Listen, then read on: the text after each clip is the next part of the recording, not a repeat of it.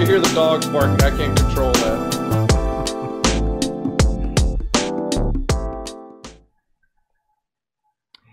Hey everybody, and welcome back to another episode of Rapping with Reef Bum. I'm your host, Keith Berkelhammer, and on today's show, I am chatting once again with Mike Paletta. Hey Mike, how you doing? How you doing? Pretty good. How's everybody doing out there? Pretty good, pretty good. Thanks for uh, for being a guest again on the show. We had you on a few uh, few months ago, and I see there's a whole bunch of people coming into live stream. Welcome, folks. I see some uh, familiar faces um, out there. Brock B, thanks for uh, joining. Algae Warrior, Scotty Damron, thanks, folks. Um, so, for those of you that don't know Mike, and I don't think there's too many that don't know Mike, you know, he is an icon in the reef keeping uh, hobby and has written a ton of articles for a uh, for, for many publications. We also talked about this before the show. He's also published a couple of books that I guess nobody uh, nobody reads anymore. But uh, these uh, these these books, if if you want to pick up something to uh, to learn about reef keeping, I would recommend picking up The New Marine Aquarium and um, The Ultimate Marine Aquariums. Those are um, two books that Mike wrote, and Mike has also been a, uh, a speaker at many, many reef keeping conferences in the U S and around the world. And I, I know Mike has also been doing a lot of Zoom calls um, in the uh, in the U S and around uh, the world. But perhaps that's going to change, right, Mike? Maybe uh, you'll start doing more in person stuff. Yeah, we when we were with Sanjay at Ecotech a couple of weeks ago, we both decided we're going to cut down on the Zoom calls because all we do for the most part is talk. We don't get to see anybody or talk with anyone or inter interact. Or the thing we really enjoy, seeing other people's tanks. Uh, that's what gets us motivated a lot of the time. And it's nice talking with you on here, but not seeing any other tanks or anything kind of diminishes how much fun it is. Yeah, for sure. So we'll uh, we'll get into a whole bunch of stuff. I know you've um, you've you've been on a couple of videos recently and, and talked about some stuff. Some perhaps we'll dig a little bit deeper into that.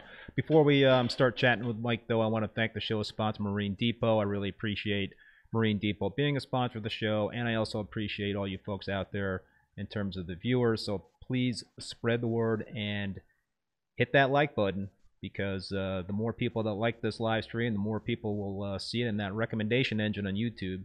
So please hit that like button. So um, and and I also encourage everybody out there that's watching to um, ask questions in the chat. We have Mike probably until about eight fifteen, eight thirty at the latest. So um, you know, as usual, I have a lot of questions and and um, want to dig into some stuff with Mike, but definitely encourage everybody to uh, to ask questions in the chat. So, so Mike, how's it going? I see you got a you got a freshwater tank behind you there. What's going on with that? Yeah, since the last time I was on, I basically finally gave up on the Elos tank working as a uh, long-term saltwater tank. My desire was actually to have it as a non-Acropora S P S tank, full of Montiporas, post-Laporas, and I started with Marco Rock four years ago, and the tank never came to fruition. That is, it isn't like any of my other tanks. And this is the first tank I ever did with Dead Rock. And Sanjay has been having the same issues. And I've talked with a lot of other people around the country and around the world that have started with Dead Rock. And a lot of us have had the same experience. The tank settles in, the cycle's set, you put the corals in, they sit there, and two or three months later, they just fizzle out. They never really encrust like they do in my normal tanks. They never really take off. And none of us could figure out why, because we've all added bacteria, we've all added other live rock, we've all added uh, sponge rock, we've all added a lot of different things. None of us have had the level of success we have with our other tanks, and the only thing we can attribute to is the rocks. And in fact, one of my friends sent in some of the rocks for analysis and found that they were leaching kind of a plastic compound. Yeah. So that may be something that's deleterious to the corals that I wasn't taking out, because I didn't run a lot of carbon or a lot of other media for extracting things, so that may be necessary. But I just gave up and went to freshwater and got back to my roots, because literally fifty-five years ago I had freshwater tanks. They're a lot different now. This is a lot easier. It's actually a lot more fun than I remember it being. Uh, the only pain is doing the uh, fifty percent water changes every week, but it's freshwater, so it's not as bad as saltwater. Yeah, no, and it's a beautiful tank. It's just uh, full of life, and I, I love the uh, the live plants. And and uh, I mentioned before the show that I years and years and years ago tried to keep a freshwater um, you know tank with with live plants and didn't have a lot of success. But you said it had probably something to do not not using C O two, but the uh, the actual uh, soil. The uh... yeah, because this is a non C O two tank. I wanted to make it as untechnical as I could, and this is as simple a tank as I could set up. So basically the, the bottom substrate is actually potting soil that I got at Walmart, baked it in the oven to drive off the ammonia, wetted it, put it on the bottom. It's roughly two inches deep, then put fluoride on top of that, stones in the plants, and the plants have gone berserk in this system. Uh, there were on the, over my right shoulder, I don't know if you can see it or not, is uh, dwarf Sagittarius. I put in twenty dwarf Sags to be the ground cover, and now there's over one hundred fifty of them in the tank, and that's in three months. So they've taken off like crazy. They provide a, a substrate and a hiding place for all the baby fish, the baby shrimp, and everything else. So I've been uh, really happy with it, and that's ties tries. I've that's one of the things I learned during COVID. Try to make things as simple as you can and as easy as you can, because you're more likely to do them. So while we had a lot of time over the last year, I try to simplify a lot of things in my tanks. Simplification, uh, being able to simplify things in reef keeping goes a long, long way. I mean, it's just um, on, on on many different levels. I find that um, you know I, I I try to put in a lot of time on a project to try to simplify it. You know, something, if I have to put in ten, twelve hours on, on a project to make life easier down the road, I'll do it. Or if it's something that's going to take me a week and, and many, many hours to do, I think it's well worth it, because, um, you know, I spent a lot of time on the plumbing for both of my systems to be able to um, do automatic, uh, you know, water changes. Not automatic in terms of like doing a water change without me lifting a finger. I still have to flip, you know, Um, uh, levers and, and what have you, and turn on a, uh, a pump to pump water out and then pump water back in. But just to set up the plumbing where I could do, you know, now a manual thirty gallon water change in probably five minutes is uh, is huge. Yeah, I, I, I try to do the same thing on this system, where I now have marks on the sump as where each five gallon increment of water removed from the system is. So I can remove my fifty gallons, which takes about fifteen minutes, and just run it right down the sewer. Then I just put a, another tube back in the uh, fifty gallon reservoir, drain it into the tank, and I do it slowly, because I found that dumping a lot of new fresh salt water, even though it's usually cured for a week, is not the best thing. It takes like an hour, an hour and a half for that water to slowly go in. But I've set up the tank now where none of the tank's inhabitants are sitting underneath lights uh, and dry for any length of time. So there's no big rush in order to get the water back in. So that's one of the things I've done to simplify things. Uh, I've also made it easier to, to clean, take the detritus out of the tank. I now have polyester pads around the overflows, and for five minutes that it takes me to change them out. It takes longer to hose them out in the yard, which I don't get to do in the wintertime, mm-hmm. to hose them out than it does to exchange them. So it's really easy and simple. And that has made a huge difference in the amount of uh, S T N I was getting in the tank, because I was getting it wherever detritus was settling along the plugs. Now that there's no longer any detritus in the tank, the uh, slow tissue necrosis has dropped dramatically.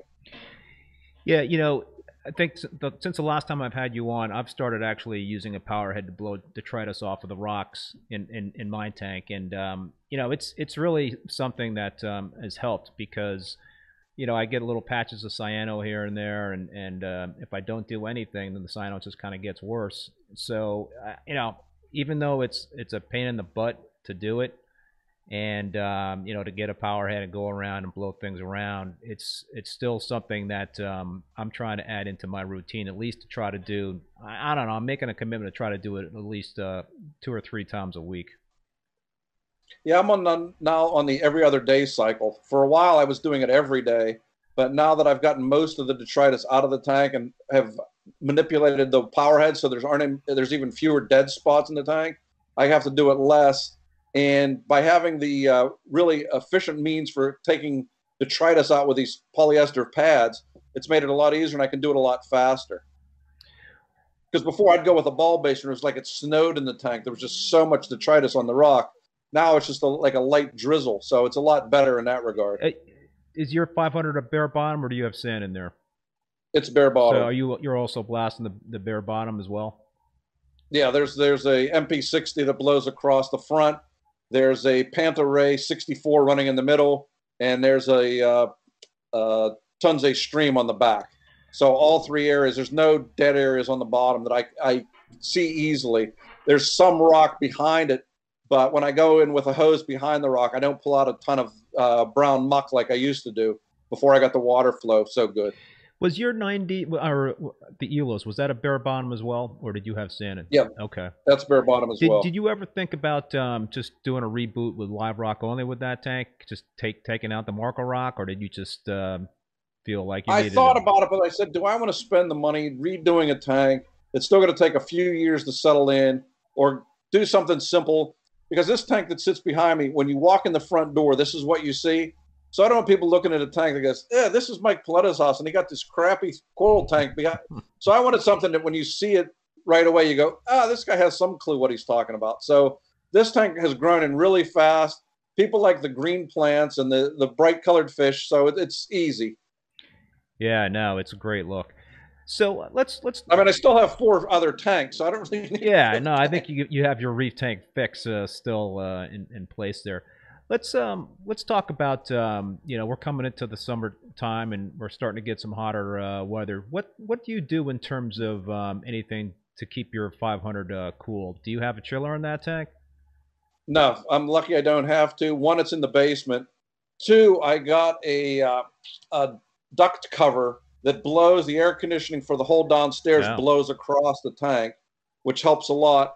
And then I got a, a Vornado, the biggest Vornado fan, and I cool it by evaporative cooling as well.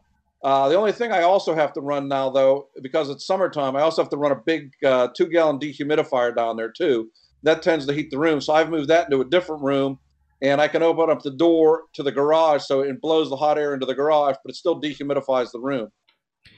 Yeah, you know, uh, on, on my system, I run uh, on one of my, you know, my established system, I, I'm running metal halides, and you know, the system is in the basement, the finished basement, and I'm, you know, in, in Vermont, it doesn't really get uh, terribly, terribly hot, but it can get kind of hot in the room, and I, I just kind of messed up in terms of how I set up the. Uh, I do have a chiller on that uh, tank, so I have the one hundred eighty-seven gallon tank, and then I got a seventy-five gallon frag tank that's plumbed into that, as well as a fifty gallon frag tank that's plumbed into that, and everything has metal halide lights. Well, you know, in, in the um, in the fall and the winter time and most of the spring, it's not an issue in terms of uh, heat. The chiller never goes on.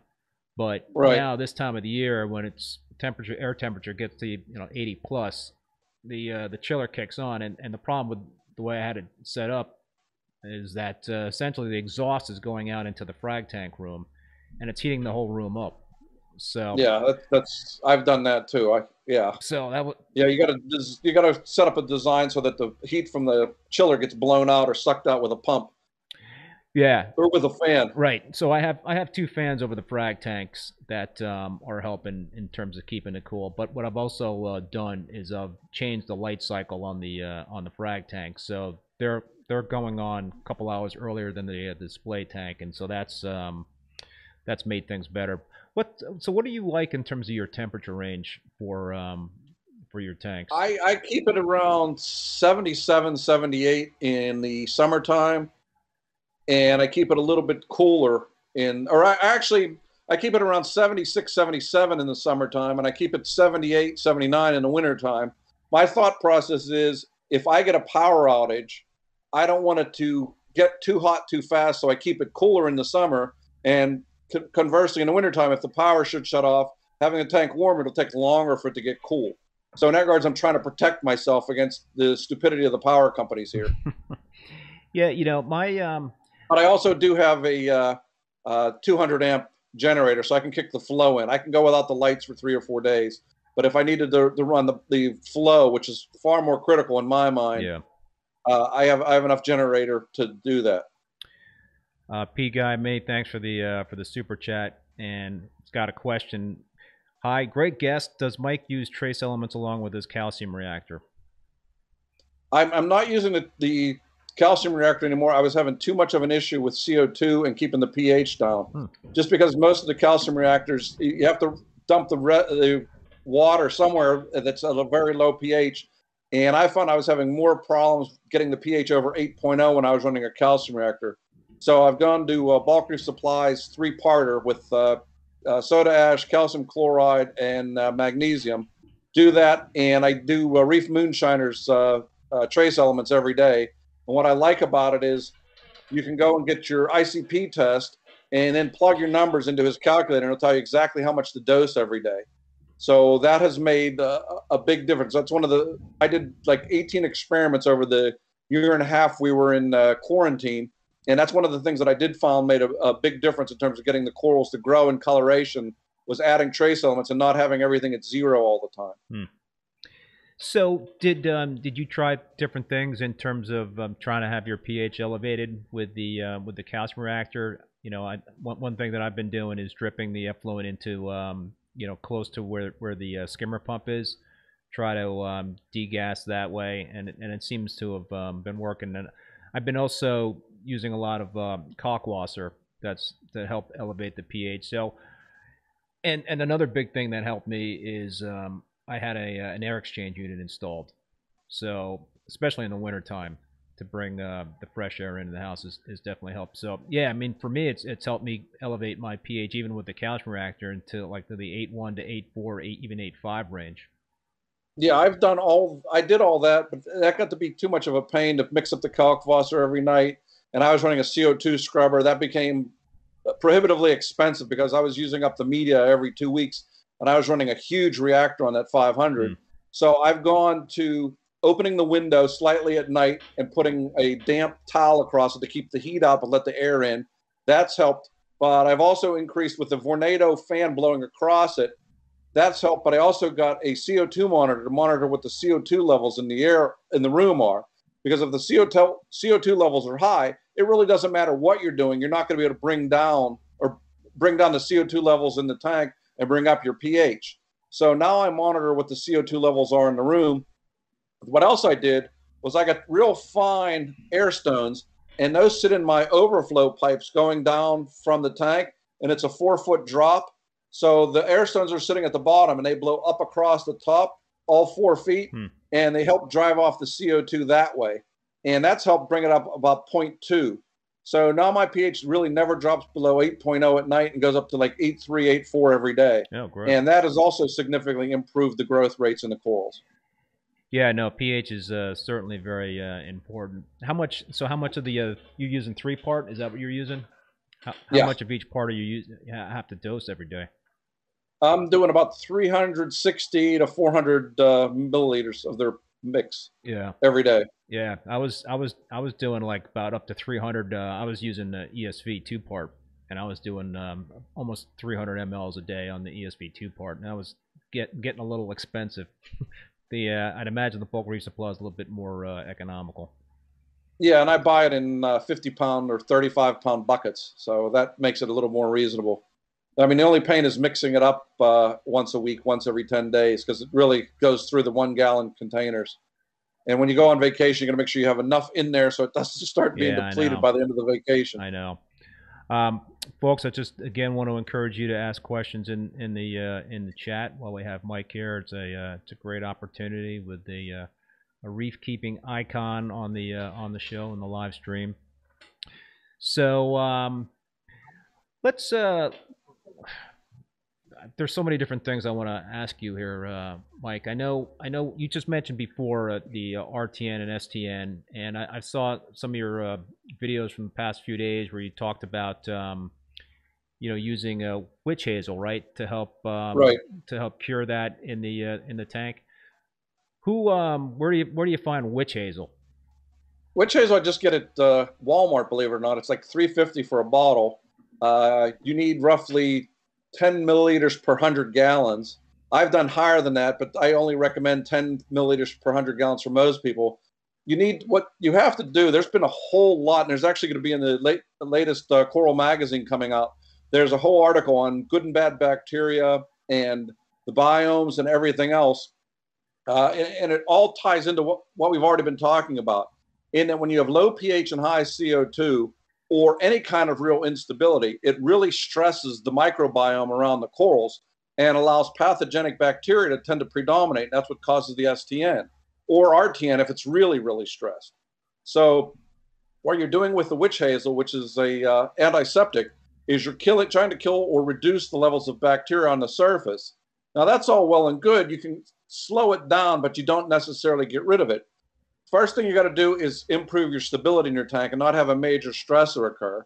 Uh, second thing you've got to do is you have to reintroduce the good bacteria. So in that regard, I started adding, after a week, started adding Microbacter seven, Biodigest, uh, Tunze's bacteria, a wide variety, as wide a variety of bacteria as I could, to see if I could get rid of the pathogenic bacteria. Actually, in the, in the mid nineteen nineties, I know most of you all weren't born in the mid nineteen nineties, but in the mid nineteen nineties, they were starting to bring in Acroporas from Fiji. And I used to fly out to California. I live in Pittsburgh. I used to fly out to L A on Wednesdays, the night they were bringing in the corals, hmm. and they would take them out of the bags, they would rebag and water them, and I would carry the bags onto the plane and bring them home. So yes, I've had serious O C D for most of my adult life. Uh, that was when you could carry corals onto a plane, and it wasn't, you know, against everything yeah. out there. But what you could tell whenever these corals came in, you could tell if it was a good batch of corals or a bad batch of corals simply by the smell. Hmm. There's nothing like the smell of corals that are R T N-ing. It has a distinct yeah. odor. And there has been a lot of debate over the past twenty-five years, thirty years almost, as to what is causing this. Uh, everything from ciliates to paramecium. But I always thought, having worked in infectious disease and oncology, that it was a bacteria because it looked like an infectious disease. So what I did is I had uh, I worked closely with the U P M C microbiology department. I would scrape off some of the tissue from the dead or dying corals and have them test out what it was. And interestingly, what they found was high, high levels of Vibrio, actually Vibrio vulnificus, which is a really pathogenic bacteria, but it's ubiquitous. It's everywhere in the ocean. And it, but Vibrio is also what causes cholera and a lot of other maladies. But I always assumed it was what the, the, killed the, the corals then. In those days, I'm trying to think of what the drug we used. I want to say it was vancomycin, which is a really strong antibiotic, but it's also toxic to one percent of the population get uh, a leukemia from being exposed to it. So it wasn't something you wanted to just dump into your tank to kill the Vibrio.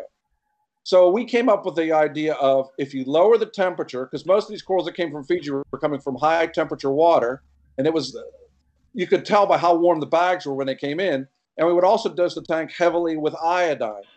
And by doing that, we could stop the Vibrio or the R T N explosions in the tank. Now people aren't getting the R T N like they used to for the most part. Now people get more S T N. And it's a, a slower, more progressive and prolonged disease. And we've I've been working at different things to try and treat it. Uh, witch hazel is one of the ways we do for treating the whole tank. I've also used witch hazel in combination with Melafix, because Melafix also has some antiseptic uh, uh, properties. The other thing I've done, whenever I have a coral head that's affected by it, I've dipped it in uh, witch hazel solution. I've also poured pure peroxide on it and let it soak in the peroxide for forty-five seconds. Or I've also gone to treating it with doxycycline or amoxicillin and try to kill the bacteria that way. I'd love to say I have the absolute cure. It works one hundred percent of the time, but I would be lying to you. Sometimes it works beautifully. The corals come through it well. You put them back in the tank. The polyps open up. You've done something good. Sometimes they just sort of stabilize. They're good for two weeks, a month, six weeks. All of a sudden, they get it again and die. Sometimes they never recover. Uh, I'd love to give you percentages, but it, it, it varies by species. I mean, the, the more difficult corals like Acropora tenuis, those are the worst for when they get S T N. Those I've had the least success with. Uh, other corals I've had a lot more success with in managing the, the S T N. But in terms of treating the tank, like I said, the first thing you want to do is kill off as much of the bad bacteria as you can. Second thing you want to do is reintroduce new good bacteria. And there's also even a company now, I think it's called Aquabiomics, that will assess the bacterial load in your tank and tell you how your bacteria compares with good tanks and what to do if you have a high pathogenic level of bacteria.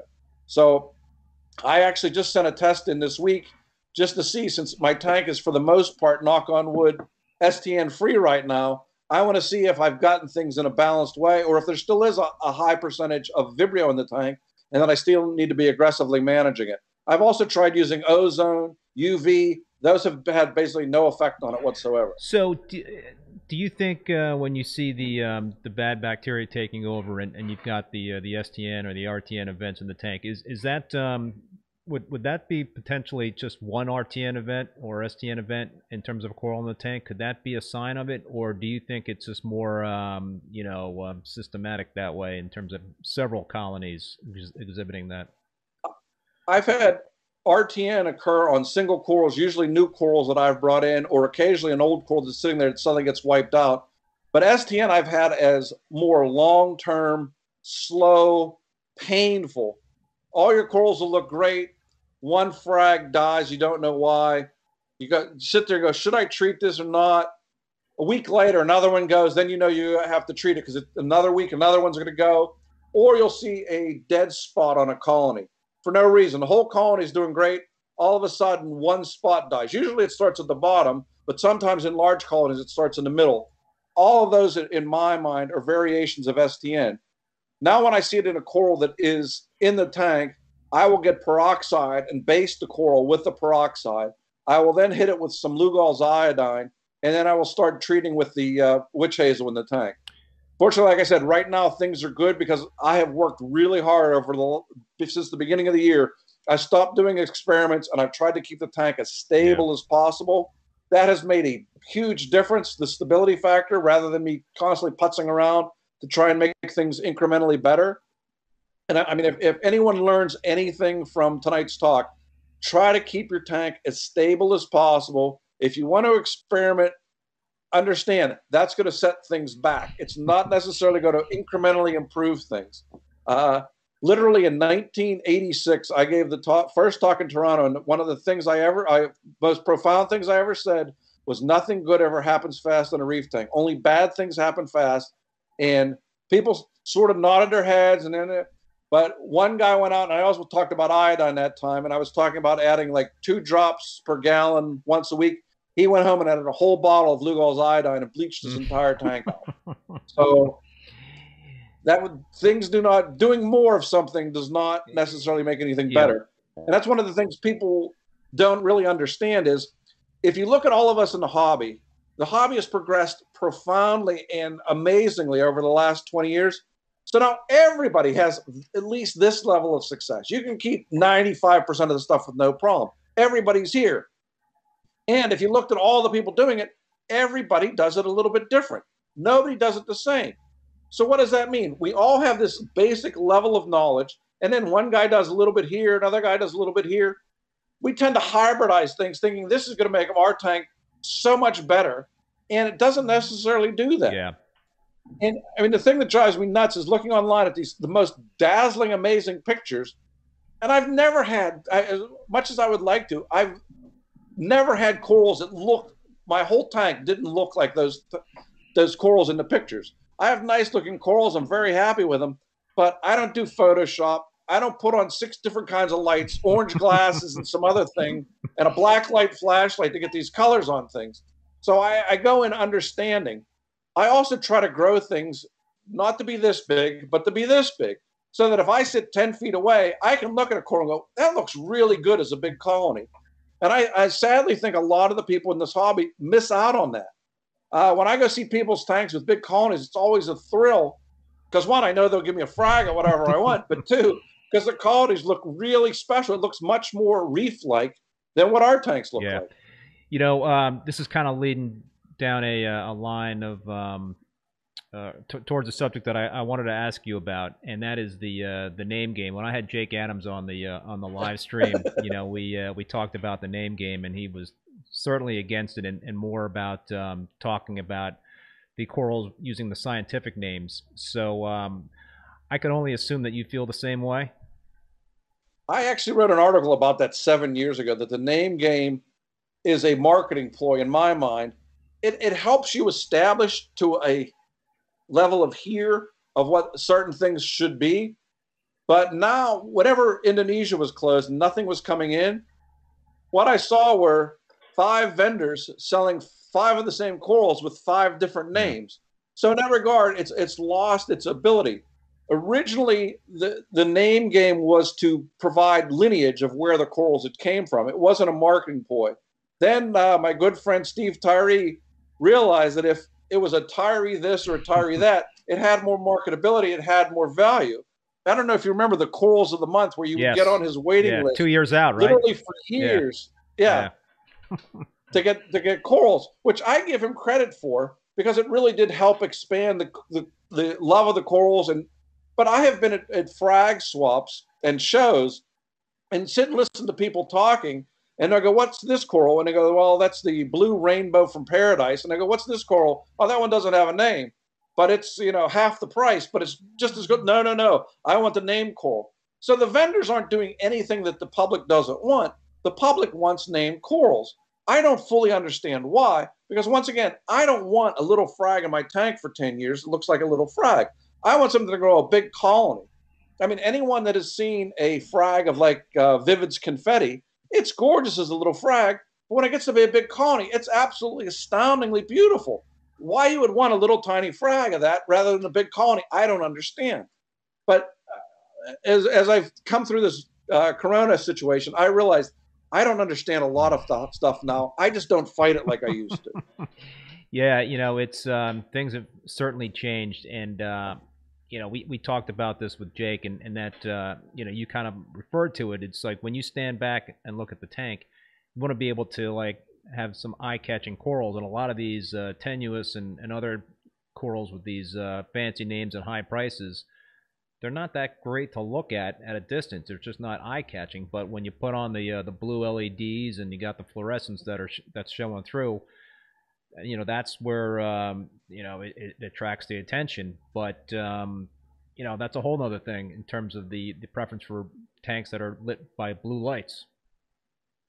Well, in, in my tanks, I run the uh, daylight for six hours a day where it looks bright in daylight. It's probably fourteen hundred K. Then after like nine o'clock, after the lights go out, then I run the blue lights. So I get the best of both worlds. But I, I'm old school. I still like blue corals that are blue. I still like purple corals that are purple. I still like reds and pinks. And if you run all blue lights, you don't see blue corals and you don't see pink corals. And to me, that's not what I'm looking for. I'm looking for something that catches my eye. A pink and a blue or blue coral do catch my eye. So it, it's, I mean, I understand, but that, that's where else the, the hobby, in my mind, has gone off the path somewhat. And that so many people look at this as a way to make money to support the hobby. So they buy a rainbow splice for eleven hundred dollars thinking that I'm going to grow this really fast and I'm going to sell two pieces of it. It's going to pay for it and it's going to pay for the other five frags I bought. But if it dies, well, I'm out eleven hundred bucks. You know, I, the, the question I have is how many of these frags that people buy actually make it into a colony? Right. I'm guessing it's not as high as, as it used to be when we used to get three quarter inch and one inch frags and stuff, because a, a quarter inch frag has, from my experiments, and uh, Dita Brockman's done the same experiments, frags at a, a quarter inch or less have about a ninety percent mortality rate. Only when you get to half an inch, they have about a seventy-five percent mortality rate. Only when you get to three quarters an inch do they have over a seventy percent survival rate. I'm looking for a survival rate. I'm not looking to grow this into this into this over the course of a year. I mean, granted, I have a lot of named frags downstairs in the tank, and it has taken forever, and I mean forever, for them to get into something from a quarter inch to a half an inch to an inch. You're talking a year and a half in order for them to start to look like yeah. stuff. I mean, part of that is that my problem is that I putz around with the tank too much, so they don't grow as fast as they do in other people's tanks. But when you start off with a small frag, even if it doubles every four months, a quarter inch doubled in four months is only a half an inch. Yeah, uh, you know, some of my favorite corals are um, old name corals, like the Oregon blue tort. I think there's just nothing more spectacular than that blue coral. I mean, it's just, it's just stunning to me. And um, Tyree purple monster, you know, that's uh, that's kind of a hard one to uh, define these days. And I have the slowest growing coral. Yeah, I had in the history I, of the I universe. Had, um, I had two different experiences with it. My two hundred twenty-five gallon tank back in Connecticut years and years ago. Um, it grew like a weed for me. You know, it just really grew very fast. But um, I got a frag for the for the uh, for the one hundred eighty-seven gallon tank here, and I and I put it on a rock, you know, high up in the uh, in the reef under the halides, and it just encrusted like crazy over the rocks and maybe grew a quarter inch up. And then uh, a few months ago, I finally was able to get in there with some really heavy duty, um, you know, frag uh, shears, and it was able to to break off like a three quarter inch nub. and I put it on a frag tile in my frag tank, and now the thing is finally growing. So, you know, in the frag tank. Don't keep me in mind for when you have yeah. another one. That's that's on one. That's one of the few corals on my list at this point, because Jake actually uh, was in Solomon's, I think, two or three years ago, and saw the big colonies of it there from the Solomons. Because I remember when uh, mm. Bob Mankin brought it in, and basically Tyree got it from him in the mid nineties, and it, in Tyree's tank, it looked like Christmas trees. And it was popsicle purple, yeah. and it was one of the most spectacular corals we saw in those days, because most of the corals back then were beige or brown, and if they had purple tips, they were worth twice as much as they were. Yes, yeah, I I, I love that coral. So yeah, I will definitely uh, keep you uh, in in uh, in the put me on the list. On the list. um, so we got a, we got a bunch of comments in the uh, in the in the chat here, uh, Mike, and just want to remind you folks to please hit that uh, like button so more people can find the uh, the live stream. We've only got thirty-two likes, and we got about ninety people watching, so uh, get busy, folks. So um, Alex Correa, my guest uh, on the show uh, recently, has got a whole bunch of questions, and he he actually has uh, some follow up questions for you, Mike, about the um, the Vibrio that we've been talking about. So um, one of the questions he asked is, do you think the addition of the bacteria should be a, should be the permanent solution in avoiding the Vibrio succeeding, and how often should we add, and what brands of bacteria? I think you already mentioned you're using the uh, Brightwell's Microbacter seven. Well, that's just managing, you're still just managing the symptoms. The, the cure is getting your tank to be as stable as possible. It's just for my own stupidity and my own mistakes, I found that any kind of big stressor can kick in another episode of S T M. So if you can keep things stable and then eradicate the bacteria, bad bacteria, and then reintroduce the good bacteria, that's basically how you solve the issue. And in, in terms of the, the types of bacteria that I'm adding, I add Microbacter seven, I own uh, Biodigest, I own Doctor Tim, add Doctor Tim's, I add Tunzi's, and there's one other one. Uh, because I don't think any one strain or culture or whatever has everything good I want in it. So you add that. You add the witch hazel at night, because that seems to be when the bacterial swarms tend to come up more. So you're trying to eradicate them right as the lights go out. And then you add the new bacteria in the morning to try and replace them around the microbiome around the corals. So those uh, the bacteria are going to consume a lot of nitrates and phosphates as well, right? Is that... Um... Some of them are. These uh, the Vibrio do not consume a lot of nitrates. A lot of the other ones. What, what, what you're adding though uh, is, is uh, right going to consume. Like I know the Microbacter seven can uh, drastically reduce the nitrates and, and phosphates. What, it'll, what... it'll help clean the tank, or you can even add a small amount of Vibrant. I've had mixed issues with Vibrant. I've had it work phenomenally well, but I've had also issues where it took things down way too fast, way too aggressively. That's another bacteria that you can culture that you can add. Our... So just go slow is what I will suggest when you add these. But I, like I said, I suggest adding a mixture rather than there's one perfect one. The same thing when I add coral foods. I don't believe there's any one perfect coral food. So I add a variety of things, including right now I'm feeding live rotifers and live phytoplankton I'm culturing. So um, what are you using? Are you using any uh, traditional nutrient export um, things at this point besides protein skimming on your, uh, on your tank? Are you using uh, macroalgae, or are you using G F O, or do you not need that stuff? I, I have Miracle Mud, and on the Miracle Mud, I have a refugium filled with Caulerpa, and up in the overflow box is about a five-gallon system filled with Miracle Mud, and it has a red Tunzi light in it, and it grows Caulerpa in there that I could feed small countries with how much Caulerpa it grows. So that has, has done a, a great job at keeping my uh, phosphates less than one and my nitrates at five to ten. Hmm. Uh, I think we talked about this the last time, but I, last year at this time, I did a survey of twenty of the people that I think have really phenomenal success and really phenomenal corals, and I got all of their data, and I mean all of their data. I spent a week for six weeks gathering data. Each week I would gather it from twenty guys, which was like herding cats to get them to all send their data in. But fortunately, they did that. And one of the interesting things I found was there was all kind of different variances about how much nitrate and how much phosphate they kept. But the people that I considered the most successful, that had the most colorful corals, didn't necessarily have the lowest nitrates and lowest phosphates. They actually had relatively high ones. But what they all had was a ratio of nitrate to phosphate of at least fifty to one nitrate to phosphate. Those are the people that had the nicest, fastest growth and most colorful corals. So from that standpoint, I have been trying to keep my nitrate to phosphate ratio at least fifty to one, and even better, one hundred to one. And growing Caulerpa, Caulerpa is selective in that it will remove nitrates more than it will phosphates. So phosphates will be consumed by the corals because phosphate is a prime component of A T P, which is the energy to drive the corals. So one of the things I have tried to do is minimize phosphate additions into the tank. Uh, like I said, during this quarantine, I did a lot of experiments. I had a lot of free time on my hands. So one of the things I did was I assessed twenty-five different compounds for how much phosphate they contained. So I started this thinking, okay, we all talk about detritus, but no one's really looked at how much phosphate is in detritus. So I started off with a tablespoon of uh, detritus, dry detritus, and put it in a cup of water. It was off the scale. Okay, I took a, a teaspoon and put it in a liter of water. Still off the scale.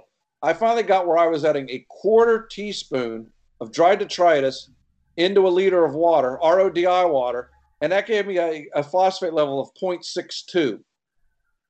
So think about that.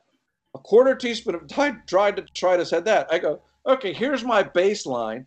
Let's measure some other things. So I was also having an issue. I was starting to use some freeze-dried foods, and I was feeding them constantly. Freeze-dried krill, freeze-dried mysis, freeze-dried cyclops, freeze-dried rotifers, all of those. When I took a quarter teaspoon and put them in a, a one liter of R O D I water, they were all off the scale. No more feeding freeze-dried food aggressively. I feed it very slowly now. Then I went and looked at a lot of the other foods that we do. Mysis, frozen mysis. I squeezed mm. the juice out of the mysis, put it in, off the scale. So every all my mysis gets rinsed. Okay, how about mysis itself? Let it sit in there for a couple hours, take it off. It has a reading of like zero point eight. So it's really high in, in phosphate as well. I, obviously, I had a lot of free time on my hand that I got to do this for like a month. But it was amazing how high, how many things are in phosphate. The only things I found that were relatively low in phosphate were flake foods that were predominantly plant-based. Those had the lowest on, on my zero point six two scale of phosphate. I call it the zero point six two scale because that's what detritus was, which is the first thing I tested. So anything that came in below that I thought was pretty good, but literally everything has phosphate in it to some degree. So what you have to try and control is how much you're adding into it. I mean, almost all of us use R O D I water. I test for that with a T D S meter all the time to make sure it's, when it gets to four, I change everything out. So I am very aggressive at doing that too. Uh, I, I screwed up and I was using uh, lanthanum chloride to bring my phosphates down. And I got lazy one night and I was usually doing it over a very slow period. And I added it and it's like it snowed in the tank. I lost my yellow tang. I lost my pair of Hawaiian flame wrasses. I lost five other cerulabris wrasses. Stupidity and being fast, nothing good happens fast because I added it too quickly instead of dropping it in over the course of a night to take the phosphate levels down. So I'm, I've gone to a much more natural, much more simple system now. Makes sense. Uh, Lynn Reef Nerd, thank you so much for that super chat. Her comment is always appreciate knowledge from the pro. Thank you, Keith and Mike.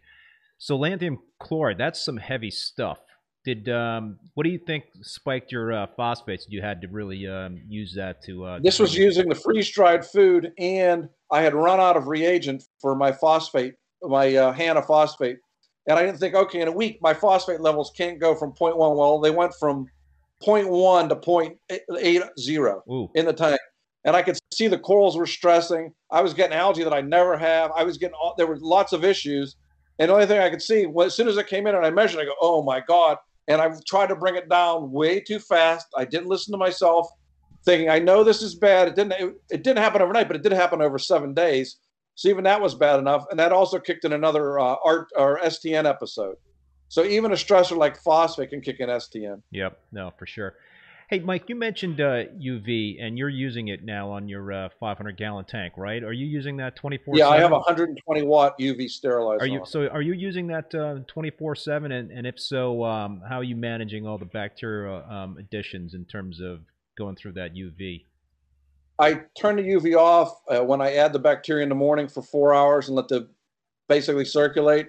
I mean, like I said, it doesn't do anything for S T N or R T N, but I've had zero problems with ick or any other diseases in the fish. I mean, like none, which has never happened before.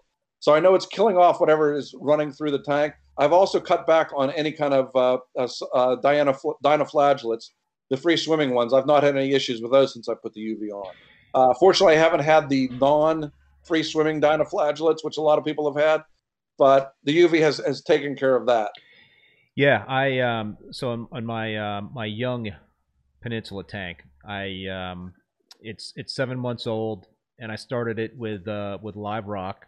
It's a bare bottom tank, and uh, you know I've been taking things really slow with the tank, and and um, but my nitrates and the phosphates bottomed out on it for a couple of weeks, and I'm like, oh, okay, I better like get them up. And I didn't want to have to dose nitrates and phosphates. I wanted to just feed more. I wanted to just feed heavily, more heavily in that tank, and which included like some amino acids. And boy, let me tell you, I had some outbreak of dinos in in that tank. Yeah. That uh, was it was a crazy. You know, it's just it. I, I I thought I saw some signs of it. I'm like, uh oh, I've seen this uh you know picture before. Yeah. And and uh, so it just it exploded. And so what what I did was, I um I siphoned out as much as uh, of the of the dinos as I could, and um, blue basted off of the rocks what I couldn't siphon out.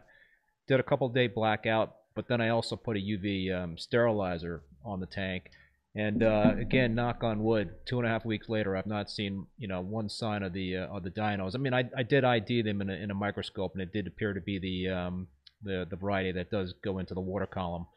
At, yeah. uh, at at lights out. So uh, you know, fortunately, but there's actually an easy test for that. You just siphon some out and you put it in a cup of water, of tank water, and you spin the water and mess it all up.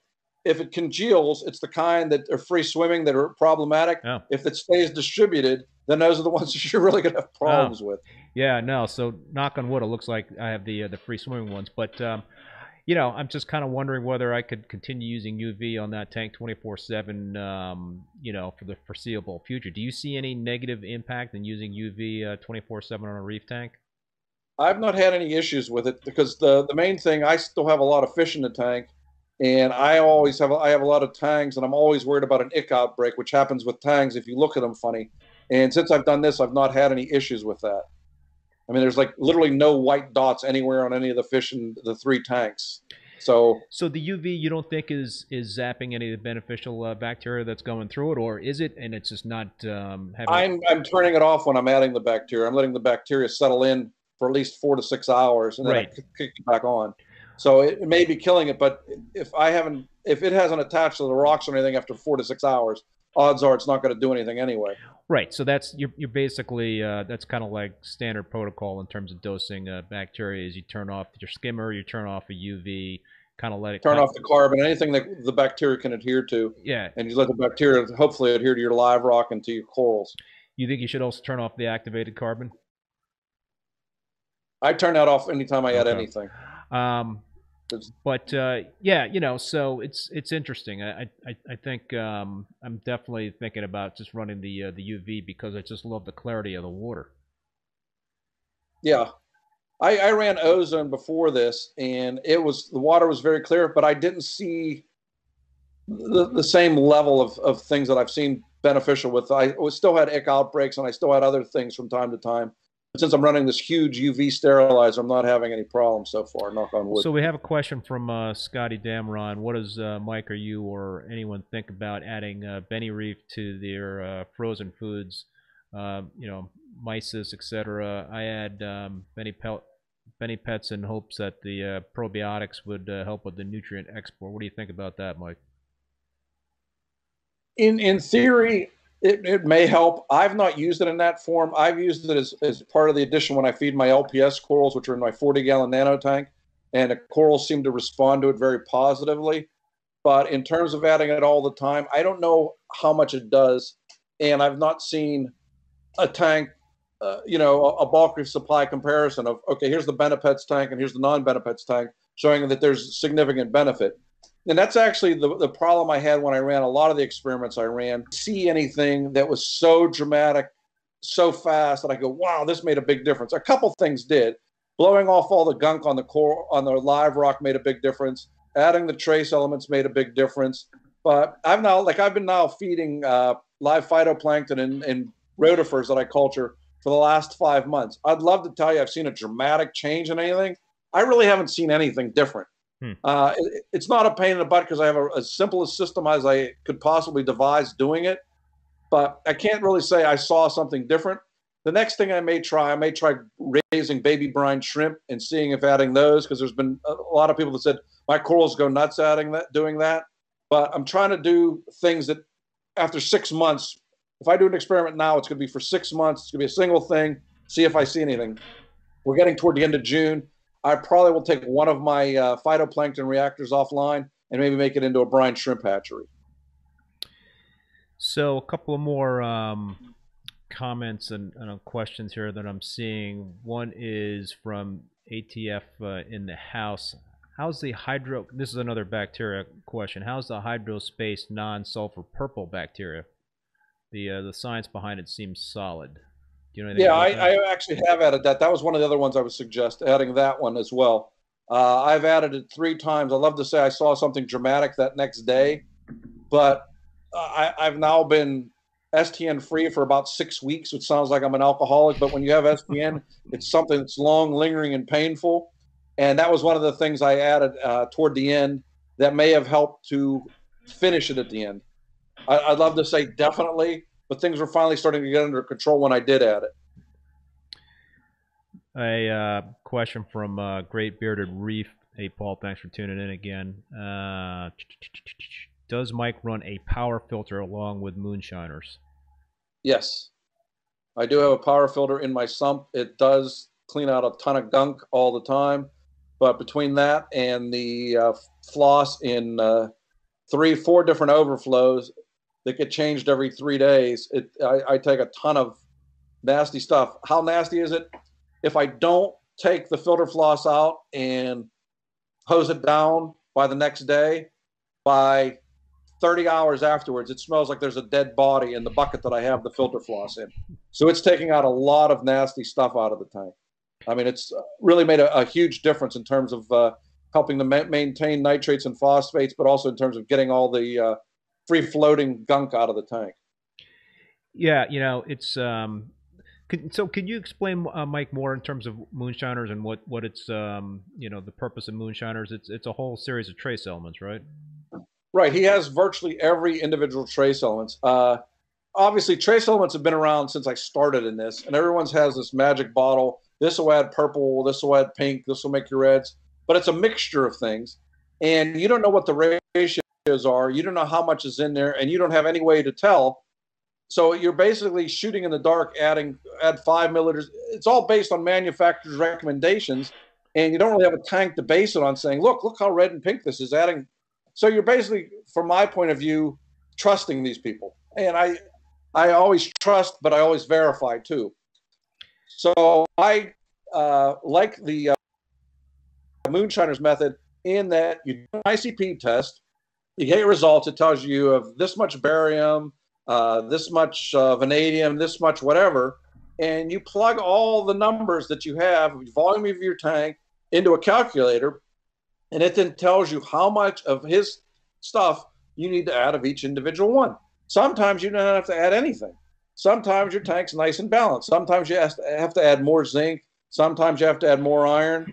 Uh, I actually did an article on trace elements for T F H magazine, I think uh, two months ago, which talked about each one of the various trace elements that I'm adding, what each one does, and how they interact. Uh, having worked in biotechnology and pharmaceuticals for all of my life, there's what's called a therapeutic window. That is, there's a level here which below which you don't get any effect. And there's a level here above which you either don't get or you get a negative effect. So what this system, from my mind, puts you in the therapeutic window. It gives you an idea of how much to add specifically to be in that sweet spot to optimize and maximize what the corals need. Basically, what you're trying to do is reduce one more limiting factor for the health and success of your corals. Uh, literally everything we do in our tank is controlling a limiting factor. How much light do we have? How much par is in that light? How much of that light is at four hundred twenty to four hundred thirty nanometers? How much, what's the temperature? What's the salinity? There's a zillion different limiting factors. What's the calcium? What's the alkalinity? That if those are not proper or in that therapeutic window, they become the limiting factor for your coral's growth.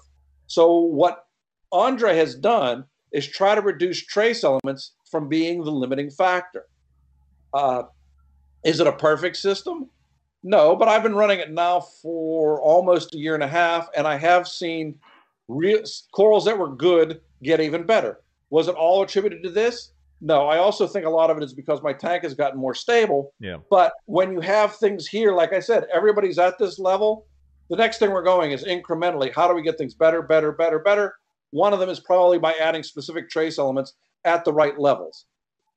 Why uh, Moonshiners and not Triton? I mean, you're using the I C P tests, but um, why do you think Moonshiners is a better system for you versus, say, like a Triton?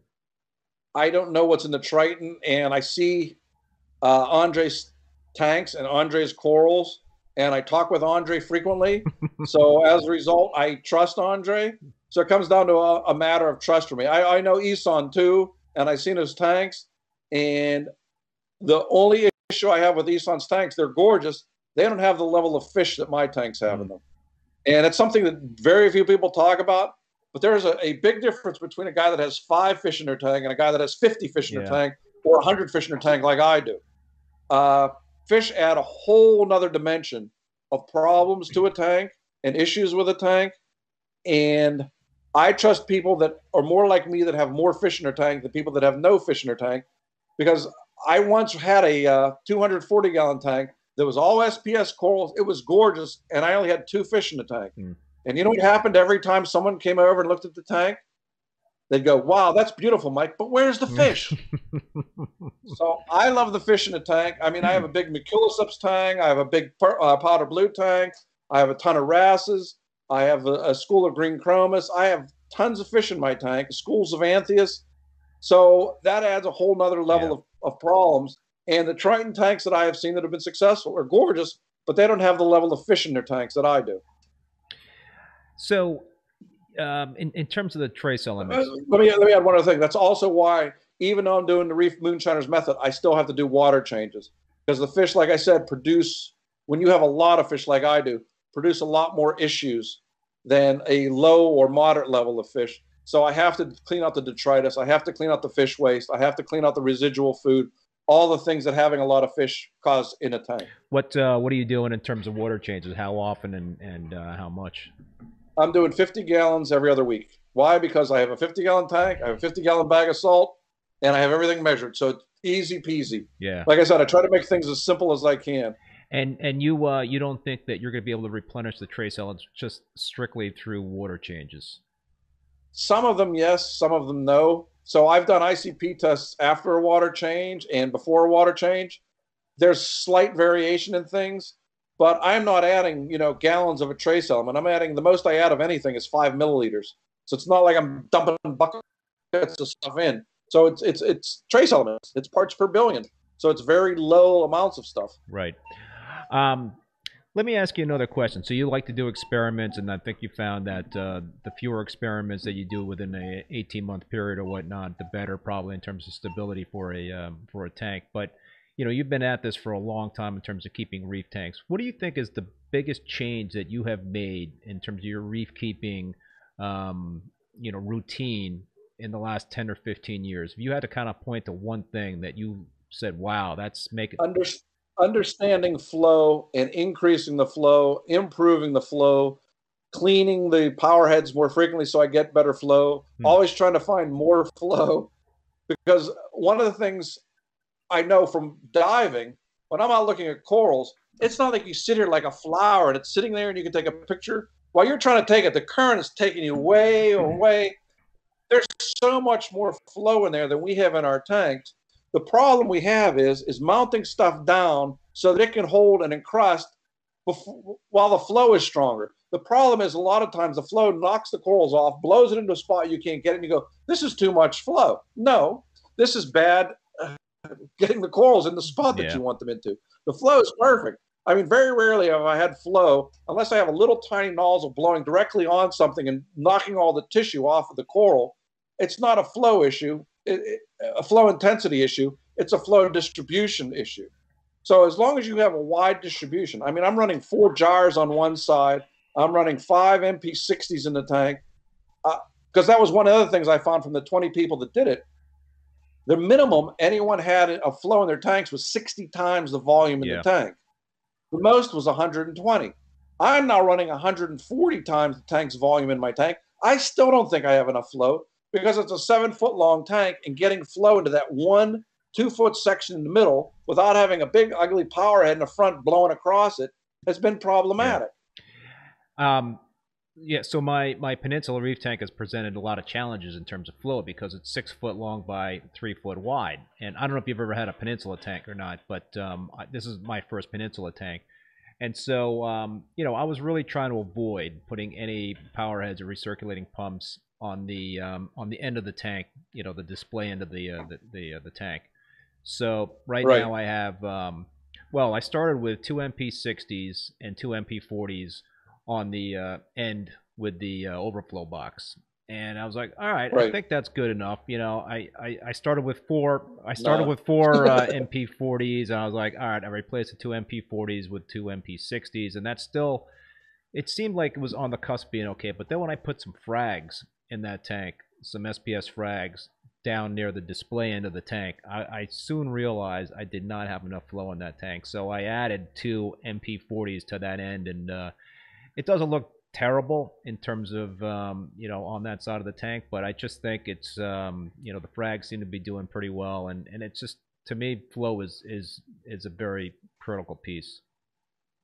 Yeah. I mean, I, I saw these, the, the new giant gyre that they have out that has to be against a concrete wall. So it doesn't blow the other, but it will blow the other side of the tank out. So it's problematic. What I want is something in between, cause I'm running four of the biggest gyres they have now for tanks, and it's still not enough flow.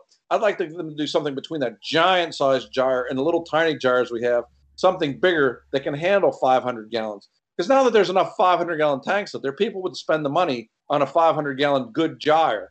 But the thing that, that drives me crazy is having to take it apart and clean it, which I now do every three months because it makes a huge difference in the amount of flow you get out of it. Yeah, I um, I just picked up a, uh, a gyre for my, one of my frag tanks.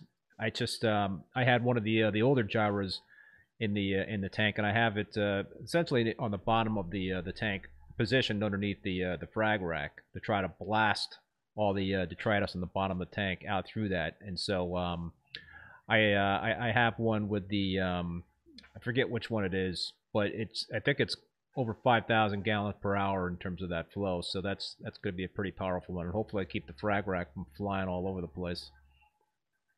Yeah, that's uh, frag racks are. It's amazing how much dirt and other stuff accumulates in a frag tank for whatever oh, that's, reason. That's always something. I mean, every week I take uh, my my uh, my my racks out and I just siphon all the detritus out underneath them, because no matter how much flow I have in those frag tanks, it's just that stuff collects. I don't know where it's coming from. And I got a lot of snails in that tank, so I guess they're pooping a lot and all that sort of thing. But um, that's that's always that's that's a big challenge to try to keep an um, you know a frag tank detritus free and algae free. Yeah, I have two power heads on the bottom too, but I, there's still always a dead spot, and you still have to go and siphon it out. Otherwise, you start getting algae growing on the racks, and it's just drives you nuts. So we have a question from uh, R R R Reefer. Do you feel like you can overload a tank by controlling nutrients with no pox? Have you ever uh, used? Uh... I've I've played with those, and I've played with other Uh, carbon sources. I mean, vodka, vinegar, sugar. You can manage everything, but the question is how easy and how simple can you make it? I mean, I have friends that are running Cyphrax systems with big, thick pipes of Cyphrax, adding no pox to it and getting phosphate there. The question is, what is your goal? Is your goal to get phosphates down to zero? That should not be your goal, but having it as a happy medium. I mean, from my point of view, I want it typically to be from zero point zero five to zero point one two, somewhere in that range.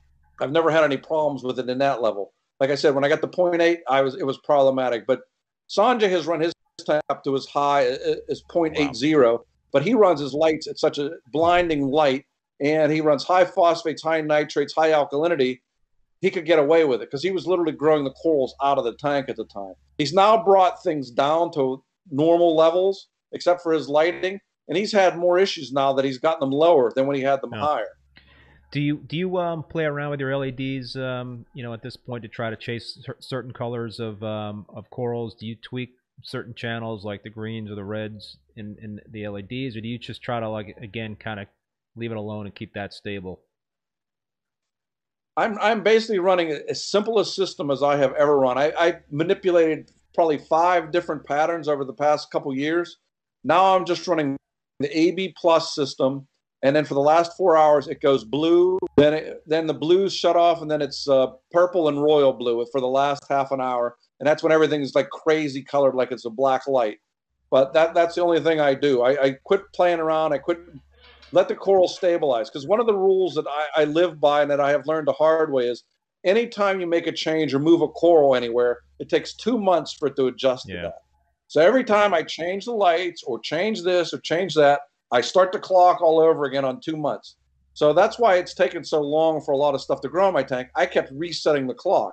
Now that I've gotten things stable, the clock has been moving and the corals are growing as a result. So I quit tinkering with it. Let light particularly takes six months for the corals to acclimate. So I'm giving everything a long time to acclimate. I do acclimate everything. Everything starts off in like twenty-five percent L E Ds, then eventually moves up to forty-five, then eventually uh, at max in my tank, it's running at eighty percent. Are you concerned at all about uh, par and trying to hit certain par values, or at this point is it more about um, just having, you know, uh, sufficient intensity and, and just more about the spectrum? I try to hit high par for a relatively short time. Uh, the, the max par is on from four to six hours. And then on the upper quarter to a third of the tank, it's six hundred or thereabouts.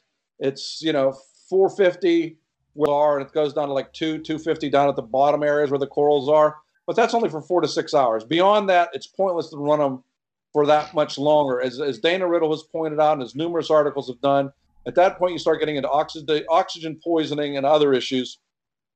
So I try not to do that. Plus, I, I'm from the old school where you ran halides, and I liked how the corals looked under white light. But to me, some of the white light that the L E Ds put out is not as nice as some of the white light that the metal halides put out. So the corals tend to look uh, less enjoyable to me. Yeah. Uh, having been out on reefs, what's interesting is you could swim over an entire reef, you'd never see a section as colorful as any of our tanks. All you would see is brown corals. So we have basically changed the morphology and the coloration of the corals by the usage of blue lighting over the past decade. I mean, it, I, I mean, I have pictures of, of reefs. There were table corals the size of pianos. If you could find any color but beige or brown on that table, and now you bring it home and it's cherry red and it's pink. And, it, you know, there were cherry red and pink ones, but they were typically not the largest tables we saw. They were typically kind of shaded. They were typically kind of deeper. So it, we have we have changed things dramatically with the lighting that we're doing. So I, I, I've quit manipulating things. I've played with a lot of things. Now I do it so it's enjoyable to look at the day. There's enough light for the corals. And then at night it turns blue. Uh, I mean, like, by the same token, I've seen Sanjay's tank now, and I probably have more pictures of his tank than he does over the past fifteen years, actually twenty years. We've been friends now for twenty-seven years, I think. Wow. Maybe even longer. He didn't have kids when we were first became friends. I have seen his tank. He runs all his L E Ds one hundred percent for at least eight hours a day. The colors on the coral are great. They look really good. But I've also been there at night when he flicks on just the blues, and it'll blow away any tank anywhere I have ever seen. Oh, in terms of uh, the, um, you can't see it when he has the daylights on, and people go, "Oh, you don't have the colors that these do." He has the colors. He's just not running just that spectrum of light, because our perception of things and the coral's bioluminescence or fluorescence off of those lights are two entirely different things. He has the fast growth. He has the nice growth tips, so he gets the coloration. And when you see it at night, it's like, okay, uh, game's over. I, you know, I want to go home and throw my tank away. Yeah, no, it's um, it's interesting because uh, we uh, we talked about that when I had him on the live stream last uh, last fall, and, and and you know, one of the points that he made is that your corals are going to grow a lot faster under full spectrum lighting versus blue lights. Sanjay, since I have known him, has grown corals like cinder blocks We're literally, he used to grow Acropora humilis. Nobody has humilis anymore. Sanjay used to be the only one, few people that was grow Acropora humilis. We would grow into a cinder block, and I'd come over and we'd drain a tank, and we'd go in with a hammer and chisel to try and get this big monster coral out of his tank, because it had grown so thick and so profusely in his tank, it was dominating everything. I mean, I've never seen other people do that. Now everybody has tenuous and other things. They're yeah. nice, but they're not like that. I remember back uh, years and years and years ago when you could buy like a wild uh, piece of the, uh, the, you know, a purple humilis, and that was like a showpiece that you could, um, you know, and I actually did have success bringing in a, a wild humilis in purple, just striking purple, and I kept the purple yeah. color. Um, I guess that doesn't always uh, work out in terms of the uh, holding the color. It, under the proper conditions, it will hold its color. I mean, I've seen turquoise ones with purple tips. Uh, I have a uh, green one downstairs with slightly purple tips that came in like this, and now it's this big. So you, you, you can get them. Uh, it's also getting blasted with flow, and that's, you know, people don't take that into account. Some certain corals require significantly more flow than other corals. I mean, they just come from areas where there's strong flow. Tenuous typically don't come from areas where they're getting blasted with current, versus humilis, geminifera, spathulatas, they typically like more flow. I mean, we've, we've started to forget and not know the different conditions that everything has. One, because most of the stuff we're getting now is aquaculture or mariculture. Right. So it, it has become, it's like the live bear in the tank behind me. They've been bred to the to tolerate the conditions that we have. These have been grown to tolerate the yep. conditions that we have. And the corals that don't tolerate those conditions either don't thrive or we don't get them anymore. You never see maricultured no. humilis. Uh, you, you you rarely see other thick branched corals. You don't see maricultured stags for the most part. I love stags too. Those are just great, great uh, corals. Just a natural looking coral in a in a reef tank. So, um, yeah. Mike, listen, I want to be um, um, sensitive to your uh, to your time here, and uh, just wanted to uh, to wrap up the show. Any any uh, final thoughts before we tune out for the night? One last thing is, as I stressed throughout this, that I learned during our incarceration where we were all stuck inside, try to keep your tank as stable as possible. If you learn nothing else tonight, don't be constantly fiddling around trying if this guy's this, this guy's doing that. If you have it where you're happy with it and things are good and things are growing, give everything time. Time solves a lot of problems in our tanks. If you have an issue, manage it, obviously. But if you're not having issues, don't try to find new issues to cause trouble with. I've done that stupidly many times, particularly over the last eighteen months. And now my whole goal is stability, stability, stability, just to see the kind of success that I've had in the past when I wasn't constantly experimenting, when I wasn't constantly trying to change something to make things a little bit better. And it's always good to always um, make one change at a time to kind of see, uh, isolate whether or not that is working. To, um, right, and give it enough time to see, because you're not going to see anything in a month. It's going to take you at least probably two or three months till you start to see what effect that change has made. Yep. Well, Mike, I want to thank you again so much for being on the uh, on the live stream. I'd love to have you back again uh, at some point down the road, and, and perhaps we'll see you in person at one of the, uh, the upcoming trade shows. I know you want to uh, be out and about now that COVID is seemingly winding down, right? Yep, we're going on vacation and everything, so life's good. All right, Mike. Well, listen, that'll do it for this show. I want to, uh, again, thank Mike um, for being a guest on the live stream, and I also want to thank our sponsor, Marine Depot, so uh, for supporting the live stream. Please keep them in mind when you're shopping for your reef tank. I also want to thank all you folks out there that uh, tuned in tonight and the folks that uh, made the contributions via the Super Chat. Thank you so much. My next live stream will be on Monday. Coming back Monday and June fourteenth at seven p m Eastern Standard Time. I got Scott Anderson from Mile High Mile High Reefers, so he will be the guest. Should be another great show. Until then, be safe, be well, and